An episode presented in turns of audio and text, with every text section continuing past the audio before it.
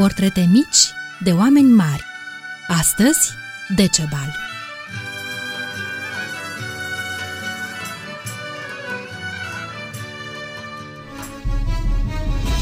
Bun găsit, dragi prieteni! Astăzi îl vom cunoaște pe unul dintre cei mai mari regi ai dacogeților, neînfricatul și mărețul Dechebalus, al cărui nume însemna zece urși și arată puterea și curajul său. Dacă ajungeți la Roma, nu uitați, vă rog, să vizitați colinele Chirinale, din nordul vechiului forum roman. Acolo tronează columna care prezintă războaiele de cotropire ale împăratului Traian în Dacia, adică la noi acasă. Pe coloană este sculptată și înfățișarea regelui Decebal. El a înfruntat plin de curaj cea mai puternică împărăție a vremii pentru a-și șocroti poporul.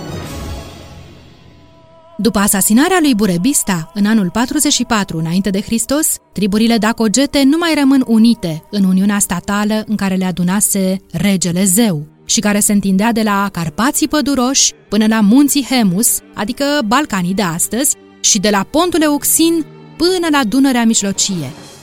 Statul se fragmentează în patru, apoi în cinci regate, dintre care cel mai mare și mai puternic se consolidase în uh, Ardealul de azi.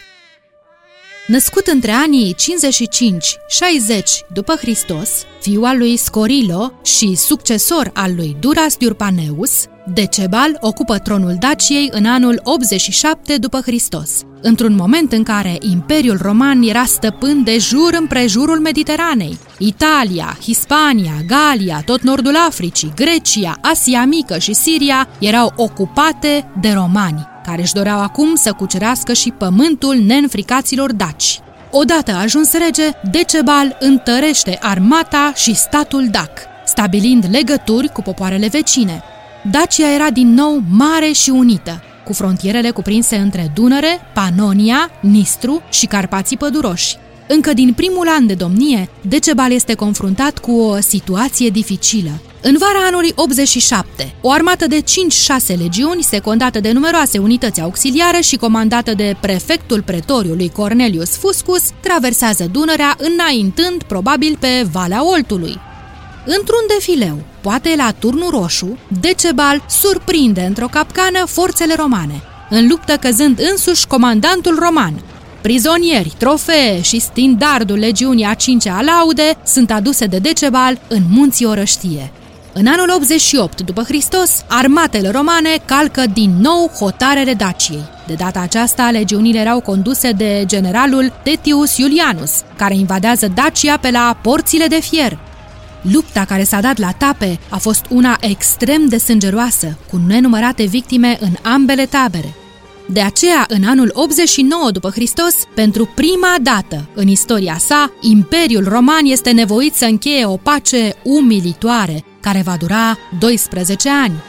Stăpâna lumii era obligată să-l recunoască pe Decebal rege al tuturor triburilor dacogete, și să-i plătească despăgubiri în sume de bani, să-i asigure ajutoare militare, tehnică și mașini de război, să-i trimită ingineri și constructori care să-i ridice cetăți și forturi, în condițiile în care regele Dac nu restituia nimic din prada de război.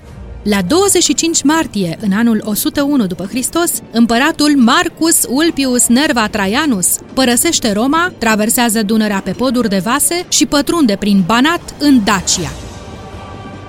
La Tape, în vara anului 101, Decebal încearcă să oprească înaintarea romană. Crâncena și îndelungata bătălie se încheie însă cu victoria romană.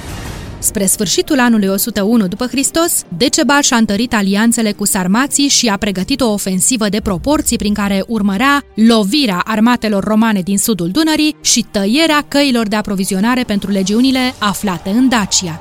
Din nefericire, pe când traversau Dunărea iarna, gheața a cedat datorită unei încălziri bruște a vremii, iar o mare parte din armata formată din daci și sarmați a pierit înnecată în apele Istrului. Tragicul moment este imortalizat pe columna din Roma. În toamna anului 102 după Hristos, îndârjita rezistența lui Decebal îl obligă pe Traian să încheie pacea cu regele Dac, pace înțeleasă însă de ambele tabere doar ca un simplu armistițiu, din Ordinul lui Traian, Apolodor din Damasc, cel mai vestit inginer al epocii, înalță între Drobeta și Pontes, în anii 103-105, un durabil pod peste Dunăre, socotit ca fiind una dintre minunile lumii pe care legiunile romane îl trec în vara anului 105 după Hristos, inițiind cel de-al doilea război dacic. Abandonat de aliați, atacat prin Banat, Valea Oltului și Moldova, constrâns continuu la defensivă, Decebal se retrage în citadela din munții Orăștie. După cucerirea puternicelor cetăți care păzeau accesul spre capitală, Blidaru, Costești, Piatra Roșie, Căpâlna, Tilișca, legiunile romane încep asediul Sarmii Segetuzei. În ciuda eroicei rezistențe dace, cetatea este cucerită și distrusă din temelii. Acolo unde fusese Sarmisegetuza, s-a dezvoltat orașul numit Ulpia Traiana, după numele împăratului. Dar podul peste Dunăre, ridicat de romani, minunea lumii antice, va fi dărâmat tot de un roman, din ordinul unui succesor al lui Traian, de teamă ca acesta să nu fie folosit de alți nevălitori. Unul dintre pilonii acestui pod se mai poate vedea și astăzi în Dunăre, la Drobeta. Pe columna lui Traian, aflată la Roma, puteți vedea ca în benzi desenate toate fazele războiului dintre Traian și Decebal, precum și portul și armele ambelor tabere, portul femeilor dace și ce fel de vite se creșteau în țară. Iar dacă treceți pe malul stâncos al Dunării, între localitățile Eșelnița și Dubova, în apropiere de orașul Orșova, n-aveți cum să ratați statuia lui Decebal, ultimul rege al Daciei.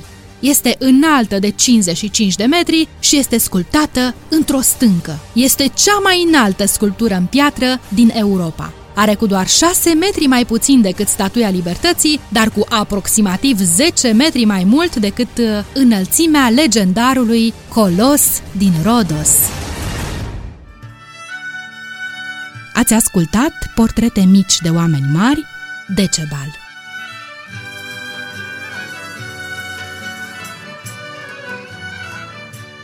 Au adunat toate acestea privind prin sufletul timpului cu dragoste și bucurie ale voastre prietene Lelia și Dana. Și de v-a plăcut, vă așteptăm din nou cu o altă poveste mică despre un om mare. Să trăiți frumos!